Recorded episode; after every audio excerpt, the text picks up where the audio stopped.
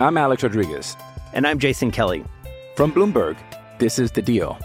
Each week, you'll hear us in conversation with business icons. This show will explore deal making across sports, media, and entertainment. That is a harsh lesson in business. Sports is not And, uh, as simple you know, I- as bringing a bunch of big names together. I didn't want to do another stomp you out speech. It opened up so many more doors. The show is called The, The Deal. Listen to The Deal. Listen to The Deal on Spotify. This episode of 12 Pack Radio is made possible by Nextiva, the official communications partner of the Pac 12 and the best business phone service as chosen by U.S. News and World Report. Nextiva helps companies all over Pac 12 countries stay connected with customers and coworkers using one easy to use app. Get Nextiva for your business and get business phone service, video conferencing, team chat, call reporting, and more, all for a fraction of what you would pay for those services separately. Make great calls every day. Visit nextiva.com forward slash 12 pack to get started. That's N E X T I V A dot com slash 12 pack to get started. Oh, South Kakalaka! Don't you dare be sour! Clap for your world famous two-time champs and feel the power! It's a new day, yes it is! For 12 Pack Radio. Get excited, y'all.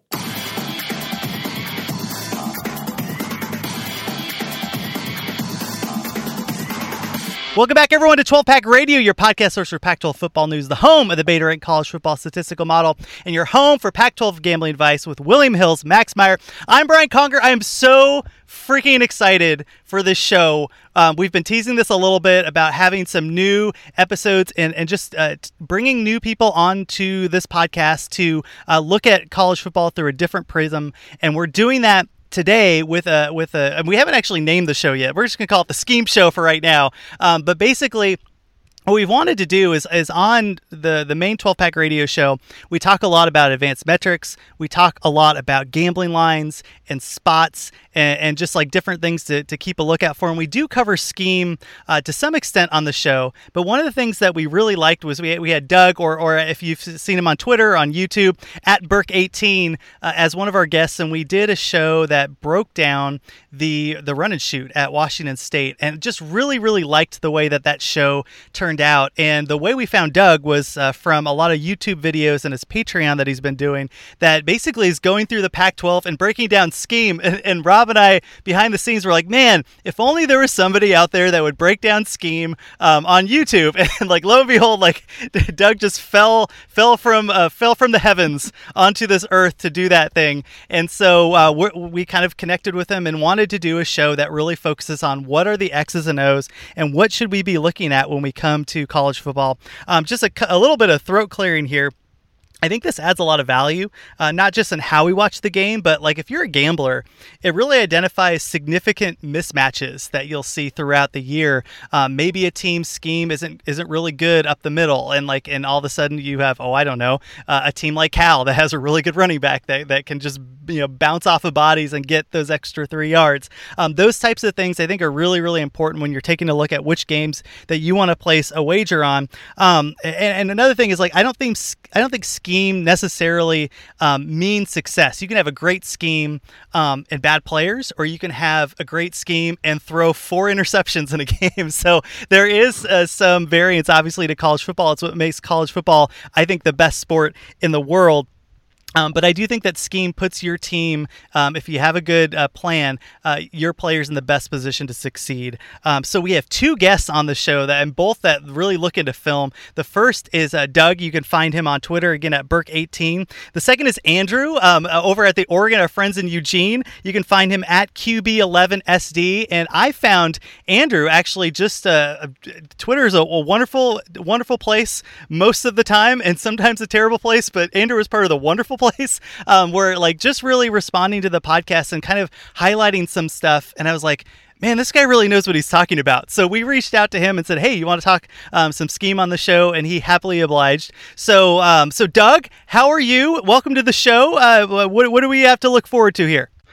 I'm really looking forward to it. Uh, we've got Andrew here who follows the Pacific Northwest teams. He's a big um, follower of the Oregon Ducks and a little bit of Washington as well. So today we're going to look at Oregon on both sides of the ball. We're going to be looking into their upcoming matchup against Stanford and maybe looking ahead a little bit more into some of their later games. And then we're going to close out today by talking a little bit about the Cal Washington matchup coming up, a rematch of a really weird game from last year. Um, Cal's also got a new offensive coordinator. And so we're going to look at what that new play calling philosophy uh, might bring to that game that wasn't there last year. So I've been having a lot of fun over this offseason, over last season, watching the Oregon defense. And something that's so exciting about them from a scheme standpoint is that they do a lot of different things. They don't always line up in the same way. They're not always going to give you the same looks. And in fact, as I've looked around the internet and seen what people said about this defense, I've seen people call it a 3 4 defense. I've seen people call it a 4 2 defense with four down linemen. Um, and so I guess my first question is how should we classify Oregon's defense? How should we um, be thinking about their their personnel and the kind of stuff that they run? And why is it so hard to pin down exactly what they are? Yeah, I think the best way to classify it is just a 3 3 5 hybrid or a 3 4 hybrid. Uh, you have three down linemen almost at all times, uh, with one of those guys being very interchangeable. So the way you look at it is the two interior guys are always going to be very similar. They're going to be the big defensive tackles, long guys. Um, and then when they when they shift, it's usually by changing out the edge players. So if they want to go to a more heavy traditional three four package, uh, three down linemen, four linebackers against like a Stanford or a Washington, they're going to substitute that end player or bump him out to an outside linebacker and bring in another big body to stack up against the run. Uh, they they have a lot of uh, flexibility also due to the nickel position um, which is the fifth defensive back that they'll sometimes sub for a nose tackle and go to more of a four man front. Uh, so it really just depends on the personnel grouping, who they're playing, and what personnel grouping they're seeing uh, opposite of them. Hey, quick question on that nice. front. Um, one of the things that I, um, uh, I you know, obviously, Oregon's incredibly deep. Right, this is going to be a top ten defense in the country.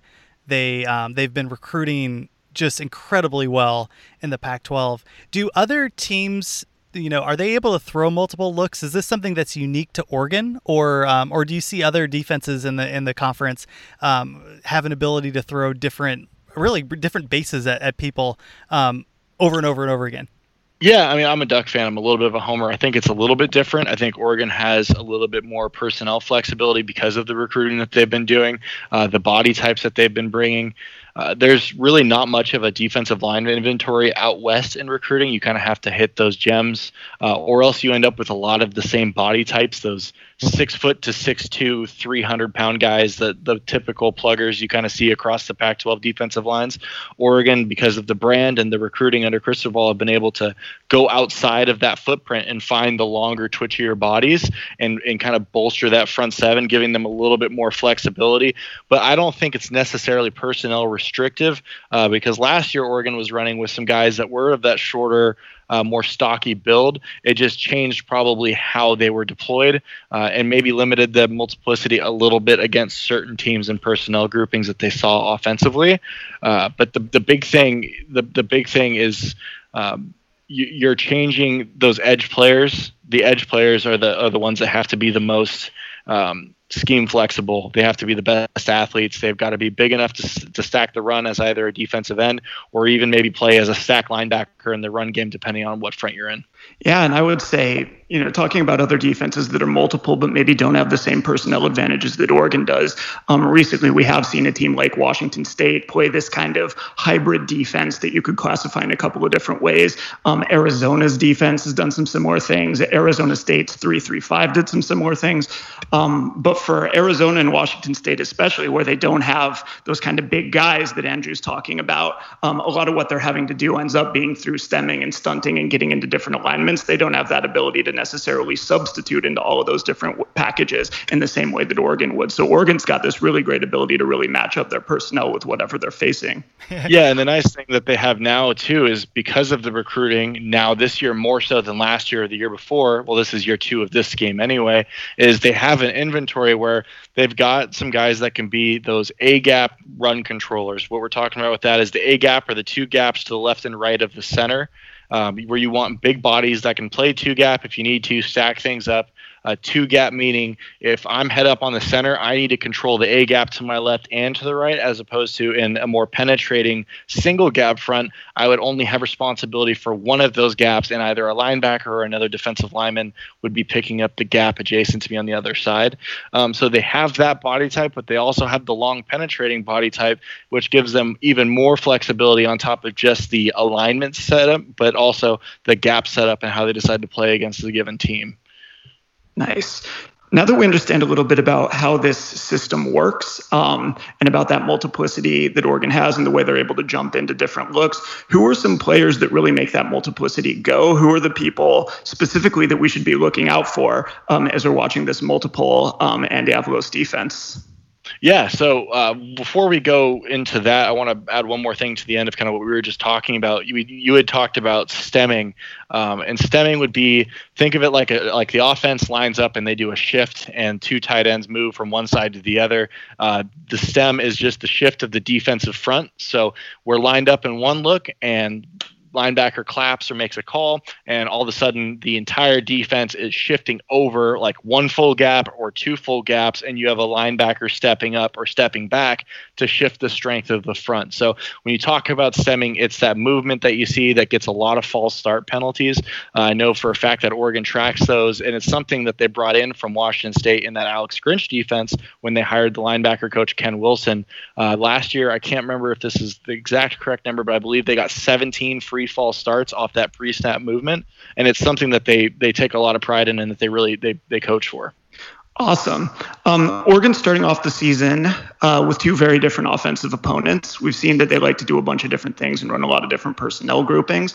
Um, and in week one, they've got Stanford, pro style offense, a lot of multiple tight end sets, a lot of bigger sets. And then in week two, they're going to move on and they're going to face the run and shoot at Washington State, much more of a spread team with a lot of different uh, wide receivers on the field that are going to try to stretch them out from sideline to sideline. Um, so within this Oregon system, are there any looks that we're going to see? Consistently from the Ducks that we're going to see against any kind of offense?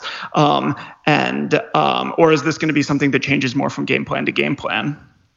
Yeah, so there's going to be some consistency. The main thing that you're going to see a lot of from a personnel standpoint is that nickel group. You're taking out either a defensive lineman and a, or a linebacker, and you're bringing in that third safety to be your nickel your nickel defender, your fifth defensive back. You're going to see that against Stanford and against uh, Wazoo. The big difference is is who's going to come out in those games. So against a team like Stanford that has a heavy uh, power gap scheme oriented offense, you're going to be subbing out a linebacker and but bringing in an additional big body. So in Oregon's like base nickel package, you're going to have Kayvon Thibodeaux and Mase Funa as the two edge players, and then you're going to have two interior defensive linemen, uh, Jordan Scott Brandon Dorlus or Austin Faoliu. There's a couple others, Popo and Mauve.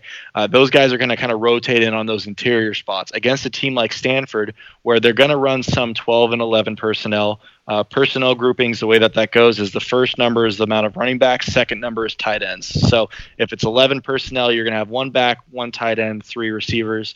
Uh, against Stanford, they're traditionally a 12 personnel based team, which means they play a lot of two tight sets, which with their history of tight ends over the last decade makes unbelievable amounts of sense. So um, they could run the ball a lot out of that, but you still need to be able to cover those guys downfield. So what Oregon will do is they will bump uh, Kayvon Thibodeaux out to the edge, bring in another big body body to stack up those tackles, those big offensive linemen, and then the uh, other outside edge player will be that nickel player who can either run with a tight end, hopefully set the edge in the run game, be a force defender, or uh, drop into coverage. So uh, that's that's kind of how they're going to approach that. And the only thing that really changes is they're going to go a lot lighter on the front when they play against a team like Washington State with a with a who's going to be primarily a vertical passing game. Hey, real, so, uh, real quick question on that because I'm just curious about the tight ends at Stanford, right? Because like you mentioned, Stanford has done a really good job developing tight ends that up in the NFL. And then you have Scooter Harrington, and it's possible that he's able to make the jump.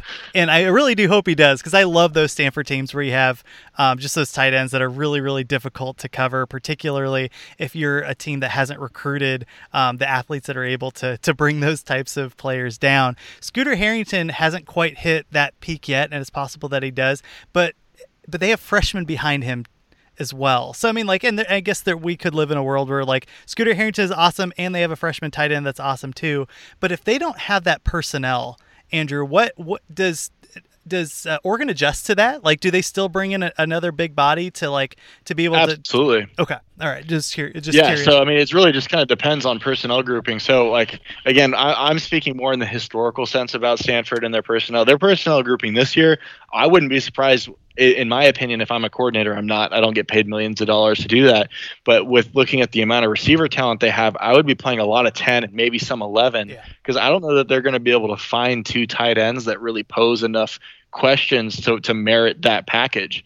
Um, I would like to see them play a lot more spread out, a lot a lot more ten personnel, get four, three, four receivers on the field. In which case, if you're Oregon, the way that you're going to play them defensively completely changes. Now you're going to play them more like you'd play your standard spread team from a front standpoint. You're gonna you're going to be a little bit lighter on the edges. You're going to want to get more speed on the field. So it's uh, it's going to be a chess match, and that's the, the best part of the Andy Avalos defense is that one week to the next, it will look like a completely different defense with completely different personnel, which is amplified by the talent that they've been able to bring in because they literally can bring in a completely different group of players um, to to get some more speed on the field or to go go with the elephant package to stop the run. Ugh, it's sick. And as we talk, it's inappropriate.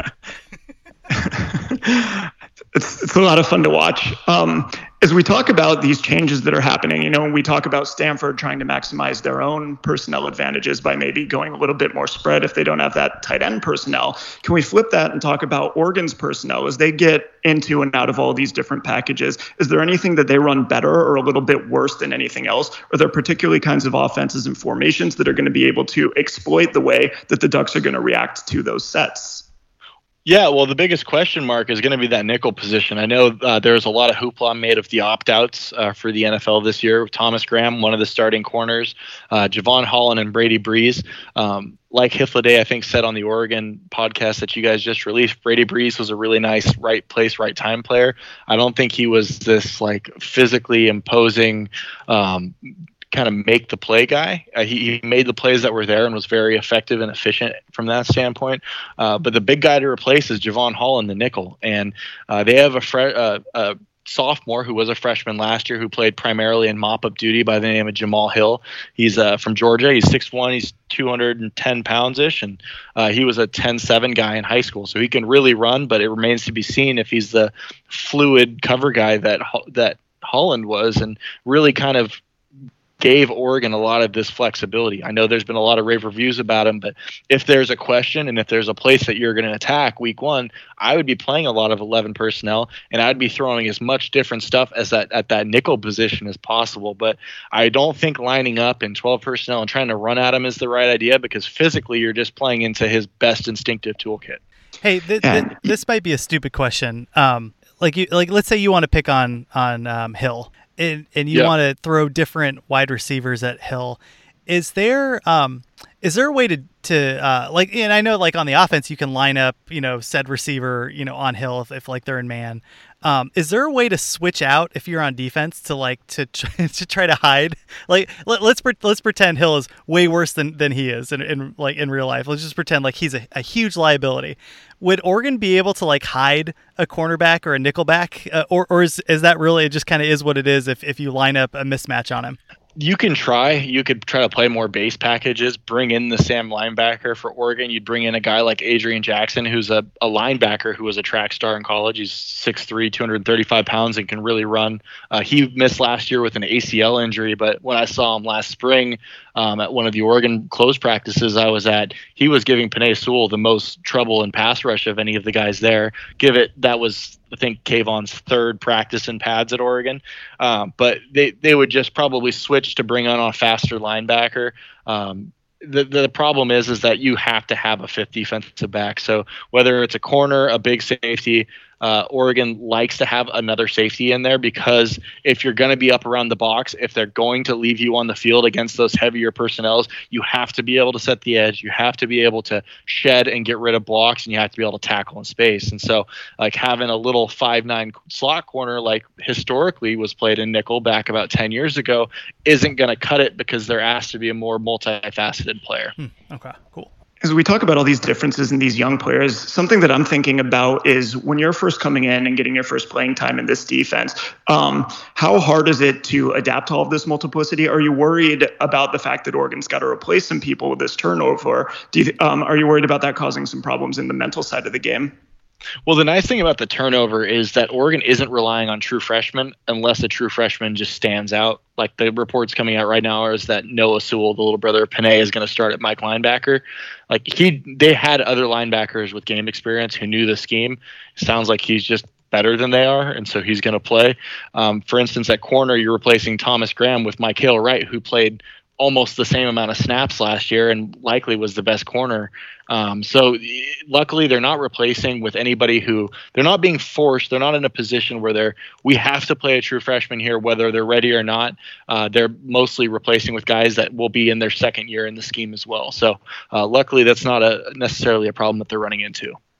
And you know, I asked that question because I think it kind of comes to mind naturally. But honestly, as I watched the tape from last year, I was amazed at how well Oregon's back seven covered and matched up against all the different things that offenses were trying to throw at them. Um, it didn't necessarily always look like they were playing their first year in a very complicated scheme, and I think that that's a credit uh, to the position coaches in that back seven for sure. Yeah, well, I think there's two things to that. One, if you ask the coaches, I know internally the thing that they were most critical of themselves last year was the back seven play and the mm. amount of explosive plays that they gave up in the passing game. Uh, you're not going to see them play like Washington, which I know we're going to get to later on when we talk about the Cal game play that that cloud safety coverage where they got two guys 15 yards off the ball. So mm-hmm. it's they're they're going to be they're, they're not trying to just bend but don't break and keep everything in front. But I know that's something that they really wanted to improve on going into year two was the downfield coverage, um, specifically late in games because they gave up some big plays that cost them um, down the stretch last year. So I know that's something that they wanted to work on. Great. Um, well, I think that that about brings this segment to the end. I know that we could keep talking about this forever, but we've got plenty of other things to talk about. So at that point, I think it might be time for us to take an ad break. Yeah, let's do it.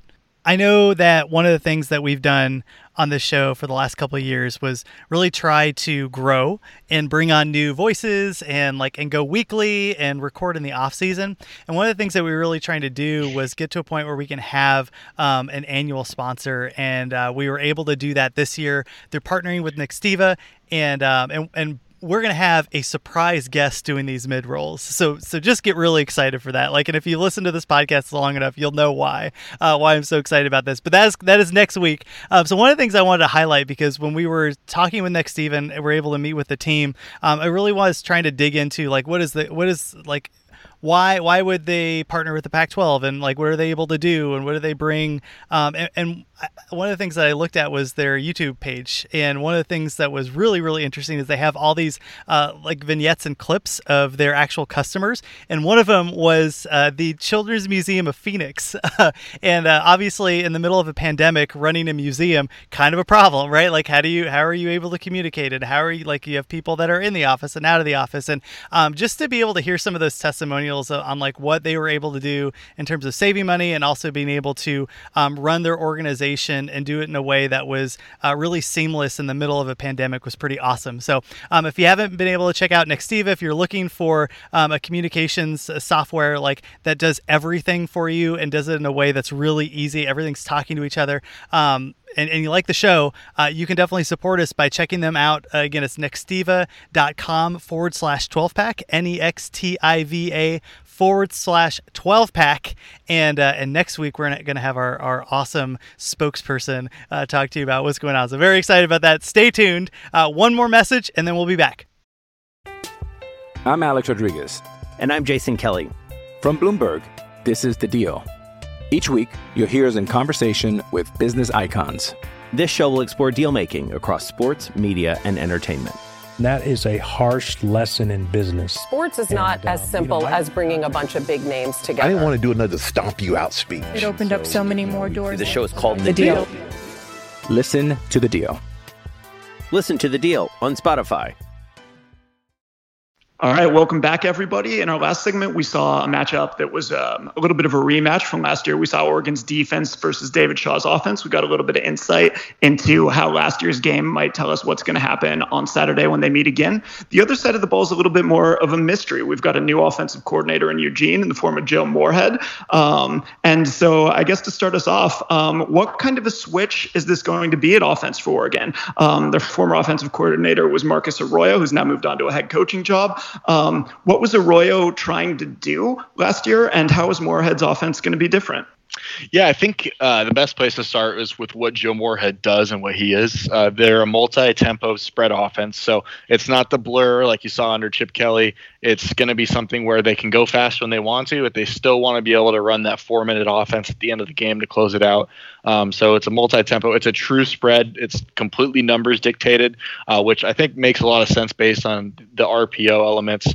Uh, Joe Moorhead being kind of one of the grandfathers of the RPO. So you're going to see a lot of zone read, a lot of RPO. It's like a modified West Coast passing game. A lot more vertical stuff thrown in there, especially in the play action game. Um, and then regarding last year, it's kind of tough to say what the difference is. I know uh, Joe Moorhead's been extremely adaptable over his career. I know Hythloday has done extensive research on him and spoke about it a little bit, but depending on where he's been, it's been something completely different uh, depending on the personnel group that they had. So uh, he's liked to be balanced. At his best offenses have been balanced at more at uh, Fordham and Penn State, uh, but at Mississippi State with a guy like Nick, Fitzgerald who can't throw it but can run really well, they they found a way to make it work with a one-dimensional scheme. So I'm I'm interested to see what they decide to do. Uh, contrasting to Marcus Arroyo, last year's offense seemed to be kind of a scrapbook of things. They implemented the RPO for the first time last year. Uh, it was all first level reads, meaning they were just re- reading either a nickel or a linebacker that was uh, at the number two defender outside the box. So first player outside the box between the uh, defensive end and the corner.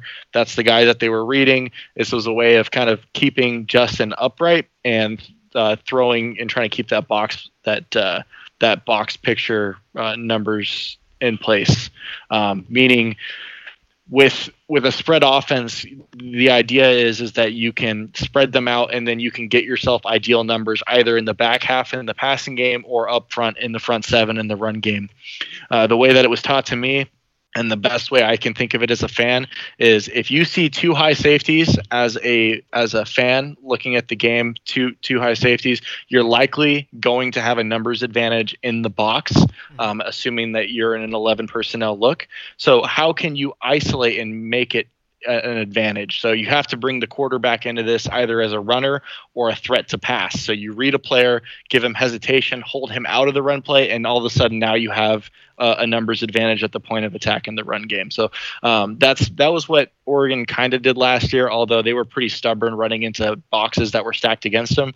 It's kind of hard to fault them. It worked most of the time, um, but I think that we're going to see a lot less of that, a lot more balance, and a lot more numbers dictated play calling. Hey, like looking back just a little bit, because um, Oregon's offense certainly improved this past year over the year before. Um, and, and, when you take a look at it from an advanced stats perspective, I think they were 36th in beta rank. I'd have to take a look at that. They were like in the mid 30s to mid 40s in that in that range, which was better than the previous year. What did what did they do better um, between 2018 and 2019 that was able to get them uh, forward to a point where they were going to the Rose Bowl?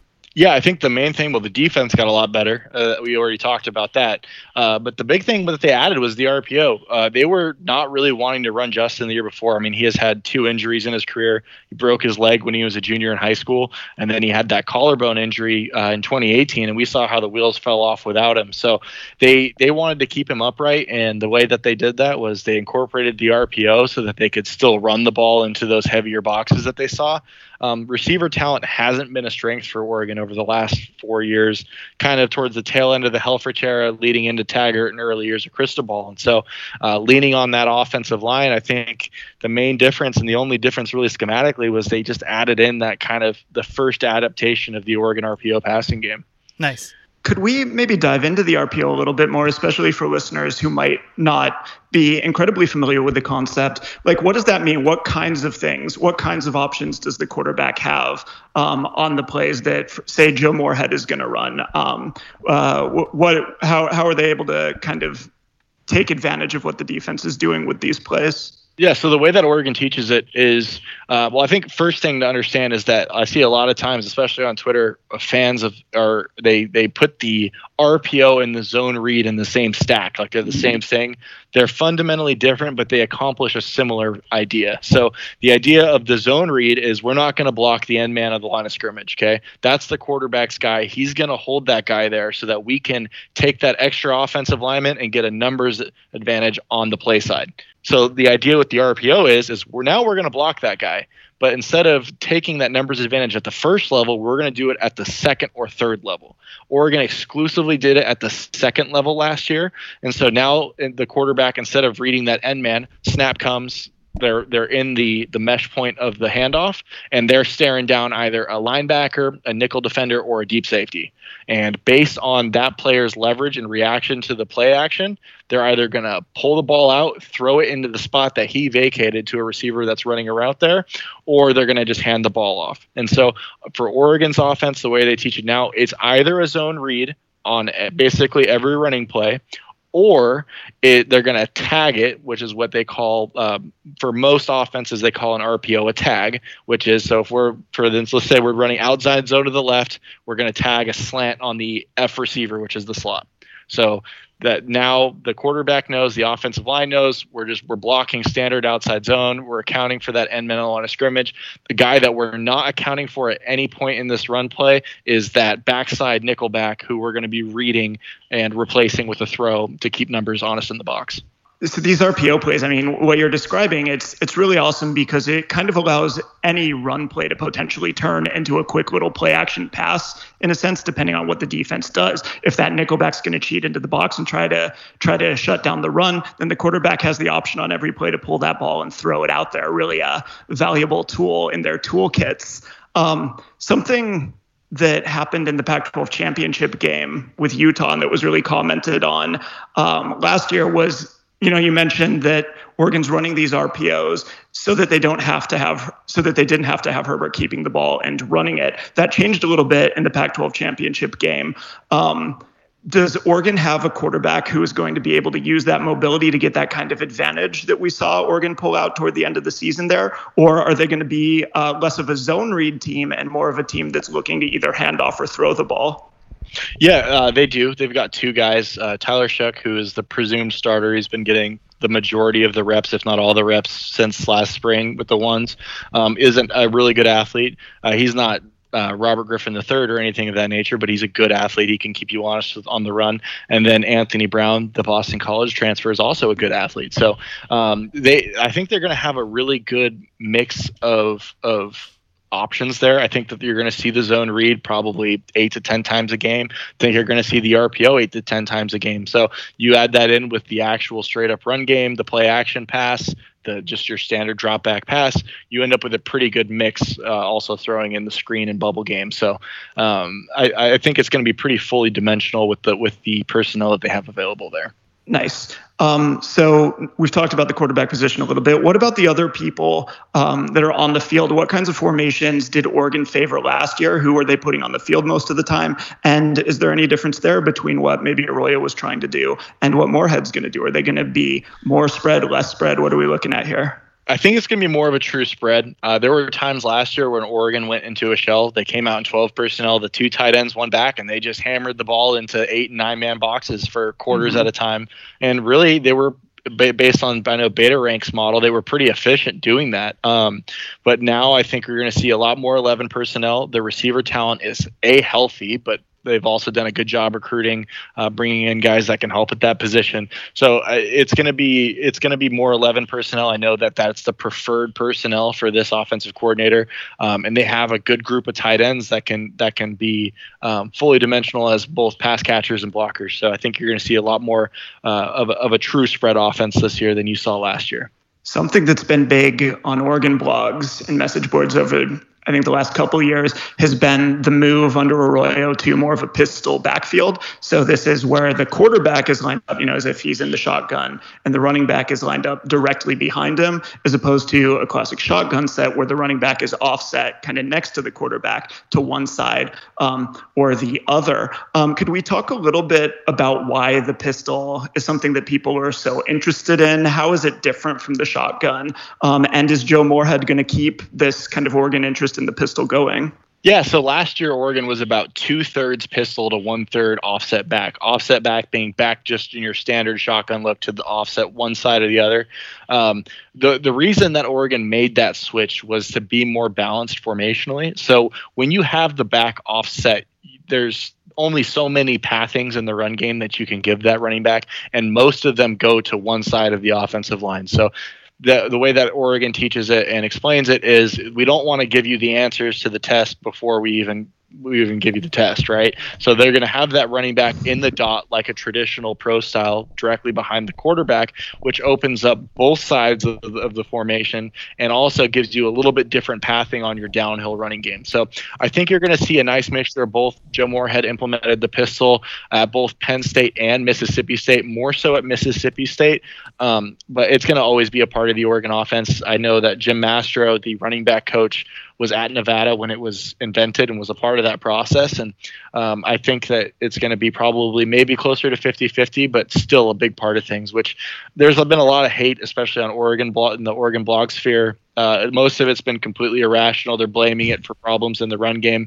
Typically, it was mostly numbers issues. Oregon saw a lot of single high safety looks, a lot of eight and nine man boxes, and really just ran into it regardless. So yeah, that, that's a lot of great stuff about the pistol and kind of making it hard to know which way the running back's going to go. Are there any downsides to putting the running back directly behind the quarterback um, as opposed to offset in the shotgun, for example, like in the running back passing game? Does that uh, change in position impact anything in terms of what you can do as a spread team that's looking to get a lot of different options uh, out into the passing game? Not necessarily. I mean, you could always shift that back down to an offset for pass protection. Uh, they did that a lot last year, actually. In third and long, you'd be starting the pistol, and then uh, based on whatever look the defense was given, uh, you'd bring the back down to one side or the other uh, based on the on the on the protection call. So uh, I don't think it's limiting in the passing game. Again, it's it's you're talking about a difference of two three yards maximum. It's mostly uh, just how you kind of can cover pre-snap what's going on um, in terms of potential pathing for the back.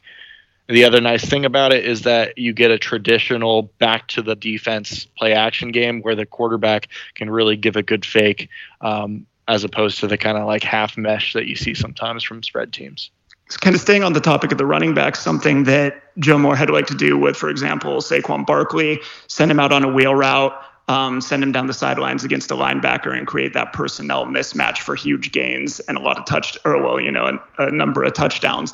Um, does Oregon have a running back that they can use in that multifaceted way, and not just to run the ball, but also to to catch it coming out of the backfield? Yeah, they've got a couple of them. Uh, CJ Verdell has been a good pass catcher. I don't. He's not uh, Joe Mixon, but he mm-hmm. can he can catch the ball out of the backfield. I think the one that you saw that they tried to implement in the Rose Bowl was Sean Dollars, who I know has had a really good offseason. Um, I think he's going to be one that you see coming out of the backfield a lot. Um, as a, as a route runner, and also uh, Tr- uh, Troy Dye's little brother Travis Dye. Uh, those are kind of your three more third down back types. Um, but really, they they're not with the depth that they have at running back this year everybody's kind of going to do everything. I don't think that they're going to substitute on third down and kind of show their hand. So uh, it's going to be a pretty good mix of back in and protection and back out in the passing game.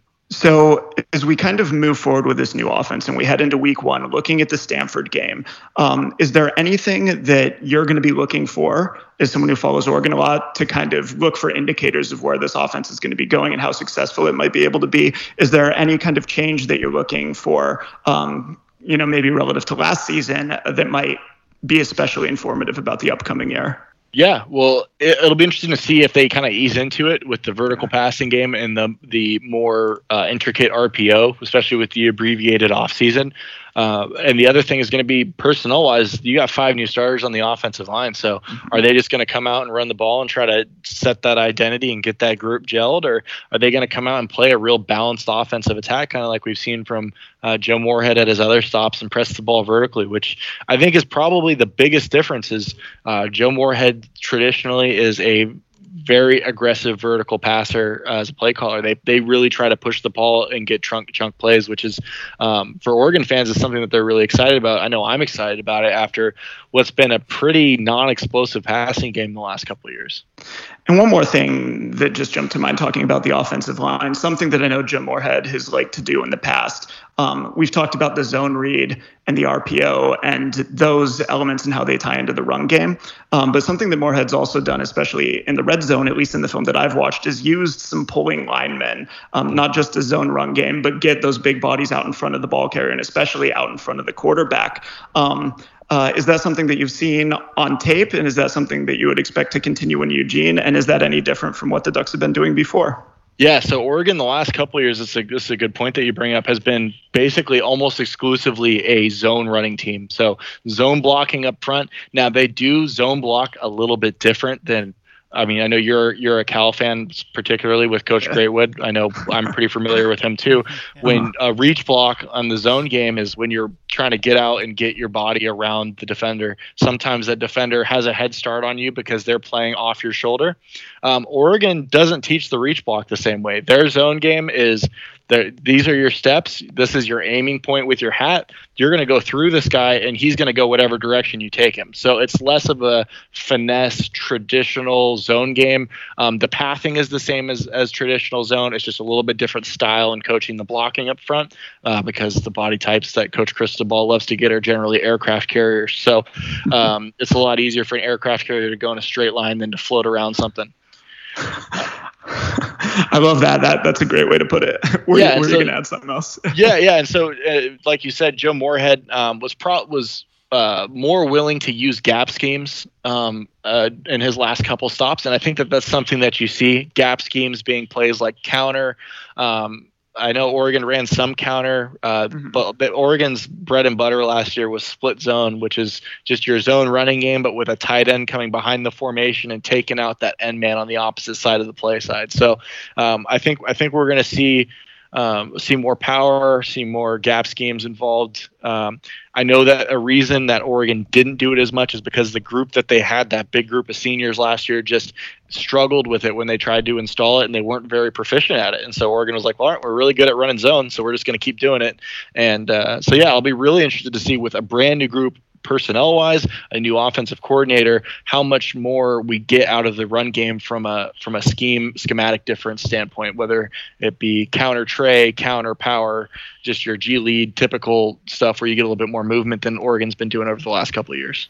I was gonna say if, if you're like taking a look at the Stanford game, um, you, are talking about being able to uh, just be flexible.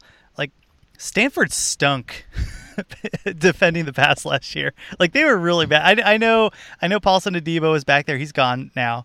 Um, I like Duane Akina as the secondary coach, but like they were really bad. And if you're Joe Moorhead, right? I think you kind of have to take some shots early. It'd be interesting to see if those connect. So if you're watching that Stanford game, um, and and man, if Oregon's able to to get out ahead in the passing game right away, you know, then then you can rely on that running game where Stanford isn't as strong up the middle as they used to be, and you can just see those like five yard chunks and those five yard chunks. So anyway, like just something to keep in mind uh, with, when we're looking at this Stanford game because again, that line's twelve, and I think Oregon's going to be able to cover if they can get those big shots early. But um, that remains to be yeah. seen.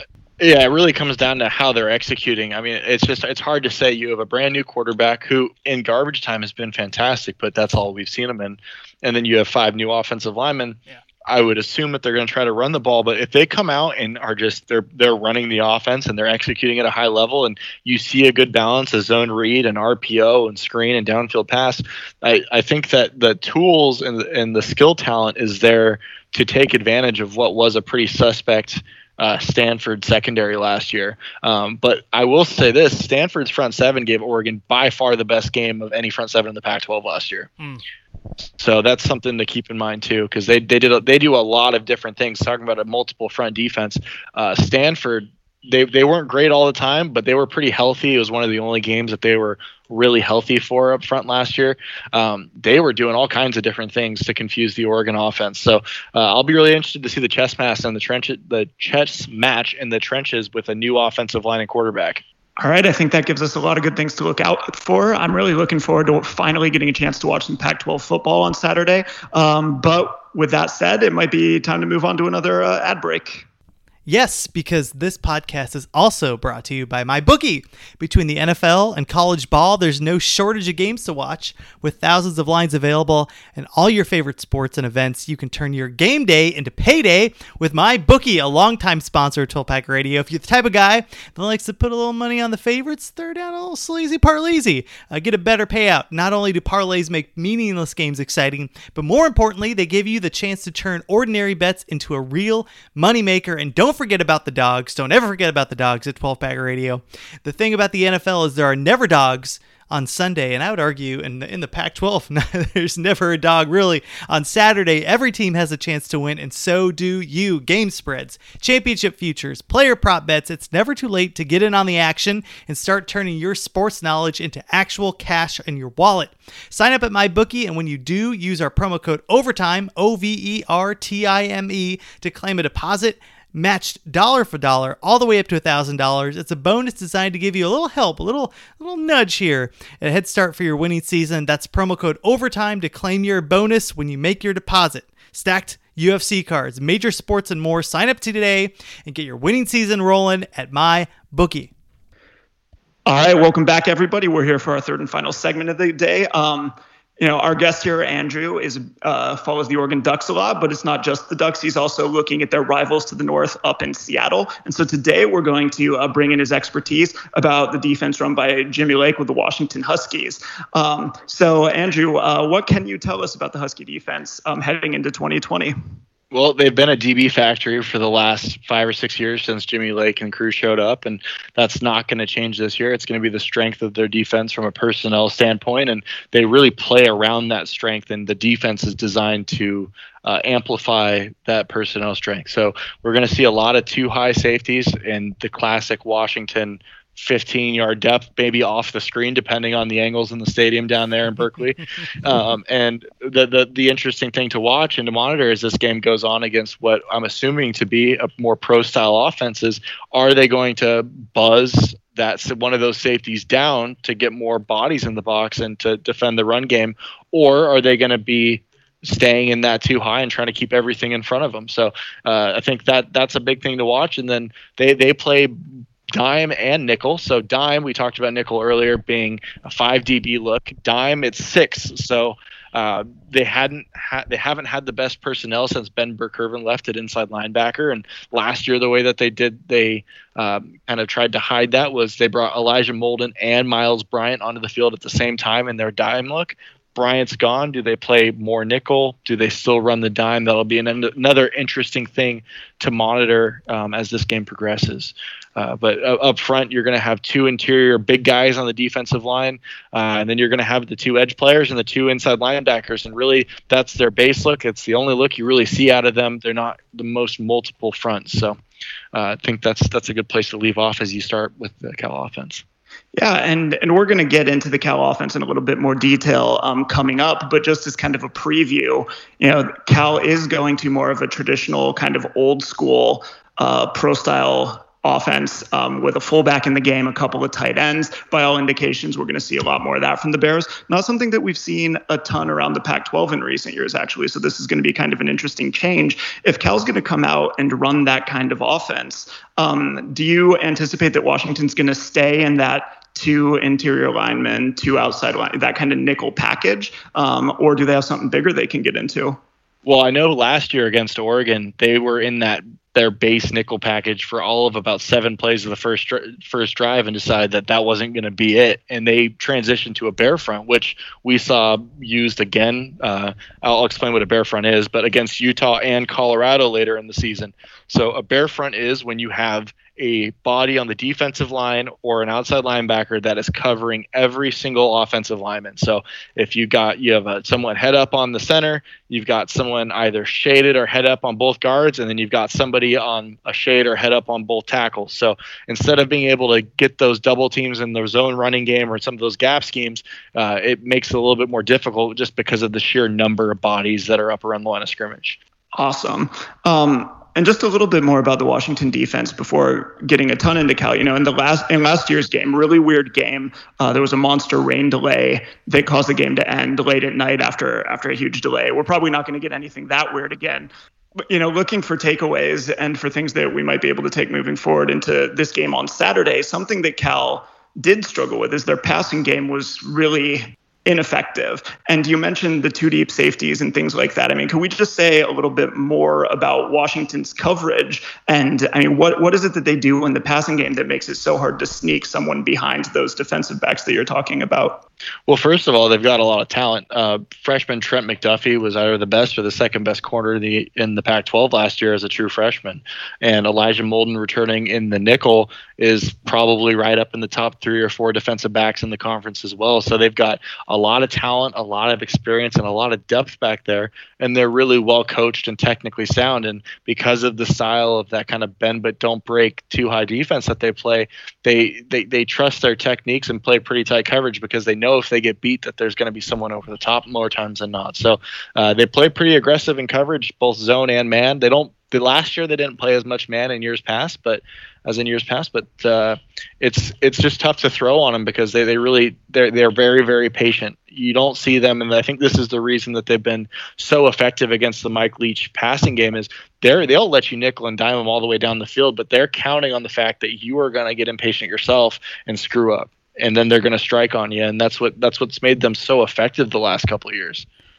Yeah, I'm looking at those those Apple Cup games against Washington State. I mean, they're just rushing, you know, playing kind of a three-man defensive line, rushing three, dropping eight guys into coverage, and just kind of zoning off. And as you say, just uh, f- feeling free to give up anything that's in that five-yard range, but not giving up much uh, farther down the field.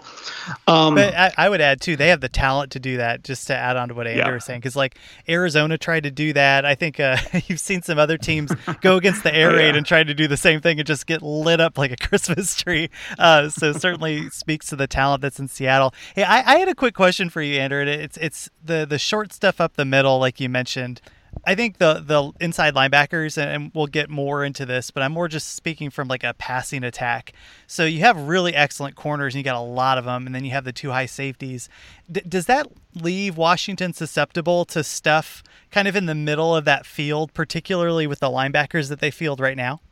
Typically that hasn't been a problem right? When we go back to 2016 2017 2018 they had really they had they always had like one dominant inside run defender too. Like you had a vita vita vea uh, going back to danny shelton they had greg gaines uh, there's one and there's another one that i'm forgetting in there. They've been able to stop the run with even numbers. They'll play you six on six or five on five and they would stop the run they haven't been able to do that as much, and the inside linebackers have been a little bit less athletic, dropping into those underneath zones. So it's been uh, it's been a little bit different, especially last year, and I'll be interested to see how that's developed in the offseason. Speaking of those linebackers, um, I now I do want to get into the Cal offense a little bit because they've got a new offensive coordinator. Uh, this is Bill Musgrave coming over after a year off from coordinating in the NFL uh, for the Denver Broncos for a couple of years, for the Oakland Raiders before then, and other stops along the way. And I alluded to this earlier, but he's bringing, you know, by all accounts, looking at the depth chart, looking at the film of what he's done in the past, he's going to bring a much more two back heavy offense. He's really going to use his fullback as a lead blocker, move him around the formation, um, and and try to keep Washington's defense off balance, not really knowing where that blocking back is going. He's also probably going to bring a lot of different tight ends into the game.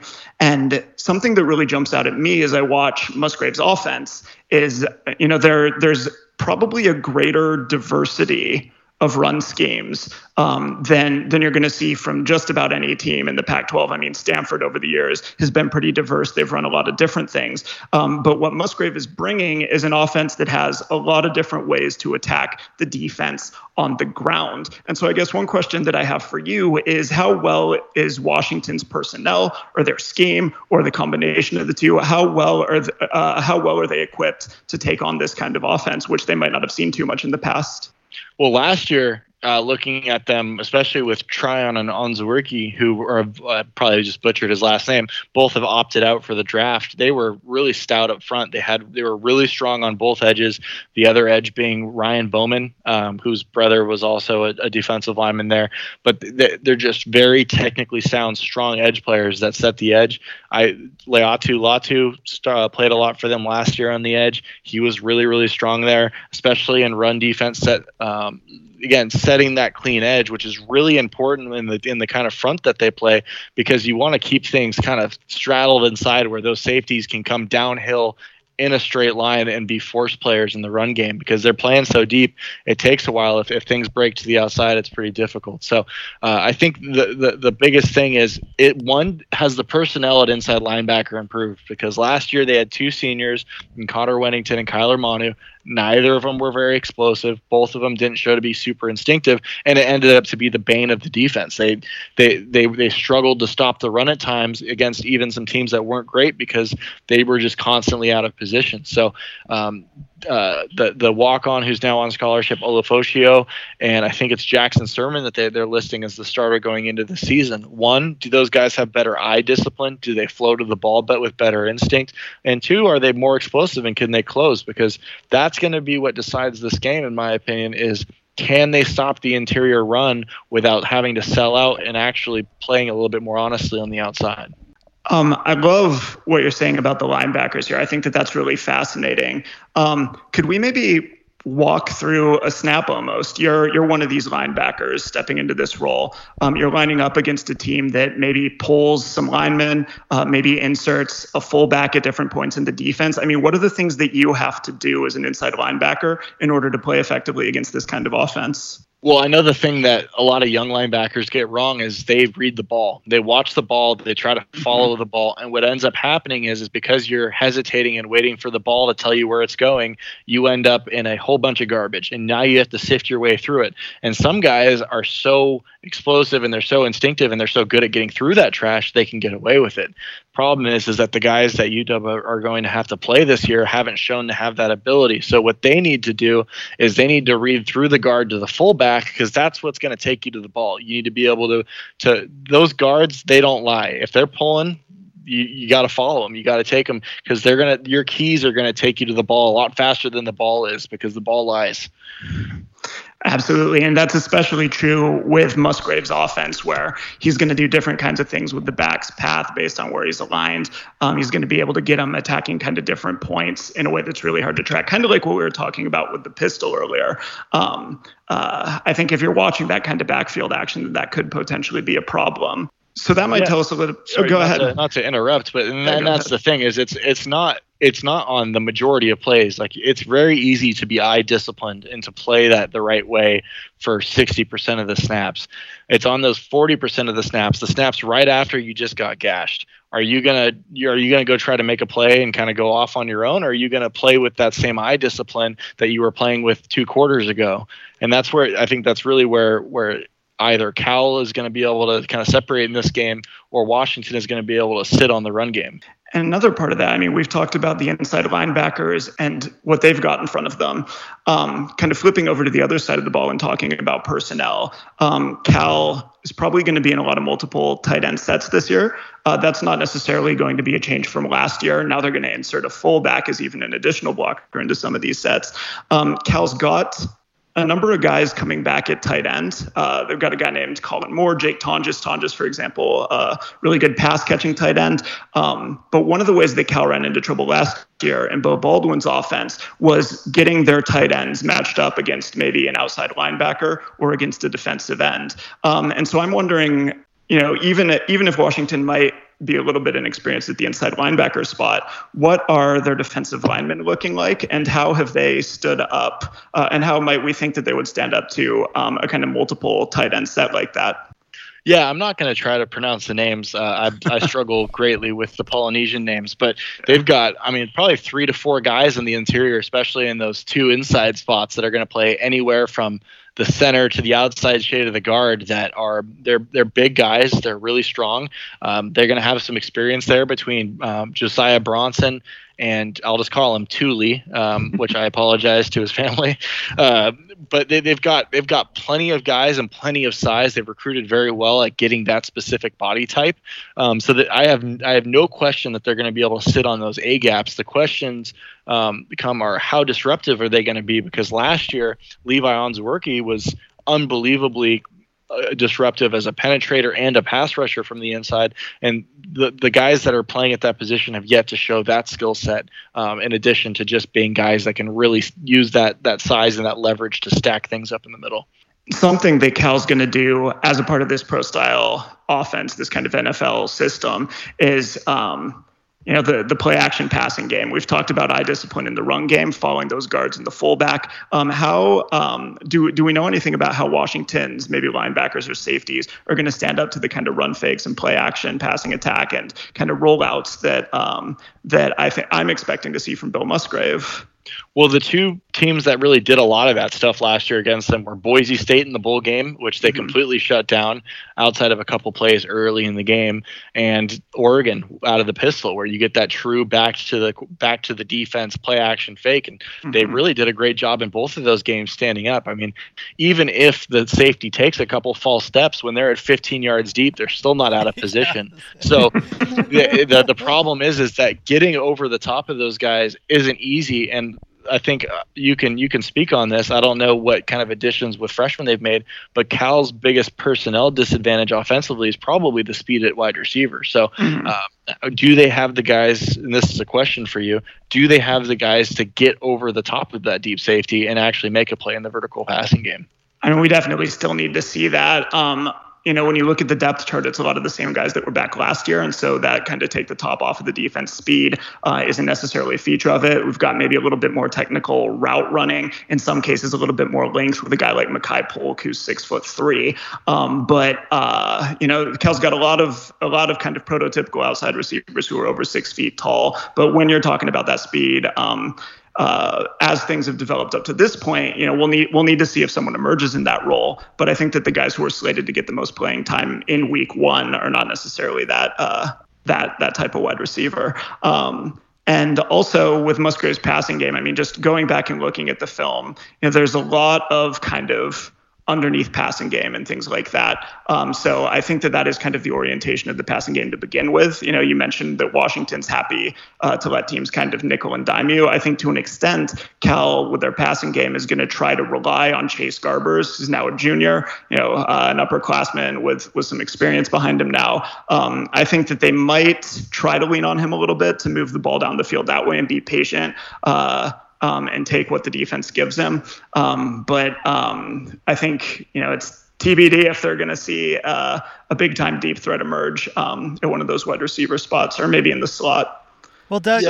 Well, Doug, I, I have a, a question for you on personnel also because if Cal scores 14 points through the air, God bless him. I mean, like really, like I mean, and I you mentioned Chase Garbers having some struggles in that game uh, previously yep. when when there was the delay. I I totally agree yep. with you, but I thought later as that game went along, and that's a tough crowd. It's a weird time. Yeah. I really liked the way that he really stepped up and started to move the offense. You could see that confidence, like literally growing within him as the game was going on. Of course, Christopher Brown was the story of that game, but also right. but also Garbers oh, was absolutely. Yeah, you know, it was really really fun to watch. I, I guess the question I have is I think I'm going to assume that Washington's going to really put a cap on what the Bears are going to be able to do through the air.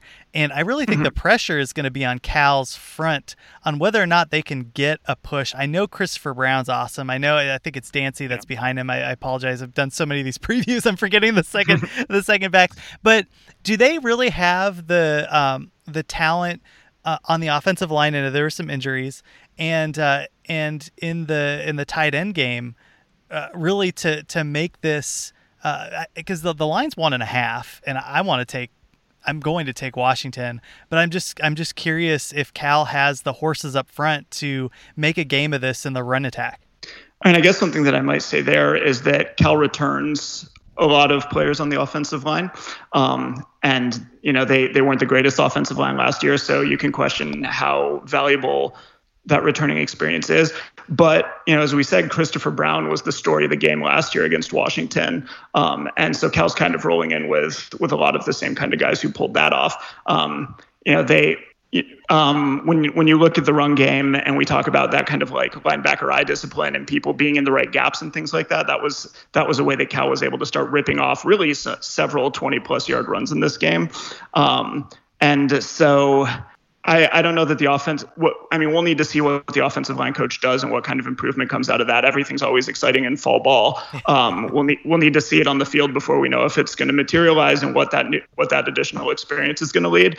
Um, but what we saw last year is that when we start talking about these these kind of linebacker concerns and and gap discipline and things like that, um, your offensive line doesn't necessarily have to be the most dominant for you to be able to rip off some big runs. So it'll kind of be a battle between um, two units that might have their respective struggles. Okay. Yeah, well, I think I want to add a couple things to this conversation because, like, like you said, if you're going to score touchdowns on Washington, they're going to make you be patient. I did a study last year. I'm trying to, I was trying to pull it up, but the average touchdown drive against Washington was like 10 and a half plays.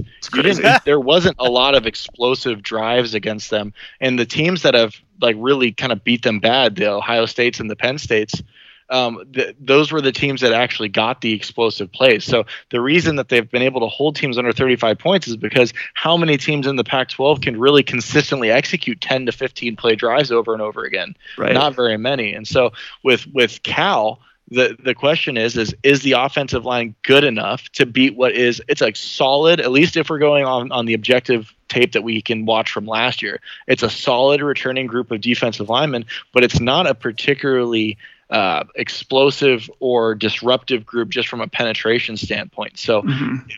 Cal brings back a group that's not super flashy, but they execute well, and they do have one player who, when healthy, has been pretty flashy, and Will Craig at mm-hmm. left tackle. Yep. So it's gonna be it's gonna be a really interesting. It's gonna see we're gonna see scheme wise um, a chess match, obviously, but we're also going to see which which group can rise to the occasion and out. It's really going to be more of a position based technique game than it's going to be just like an LSU Alabama of last year, where you just have studs just getting after each other for four quarters. Because Washington has some really highly regarded players inside, but none of them have shown to be particularly disruptive to this point. Not saying they're not great or very effective in the role that they play.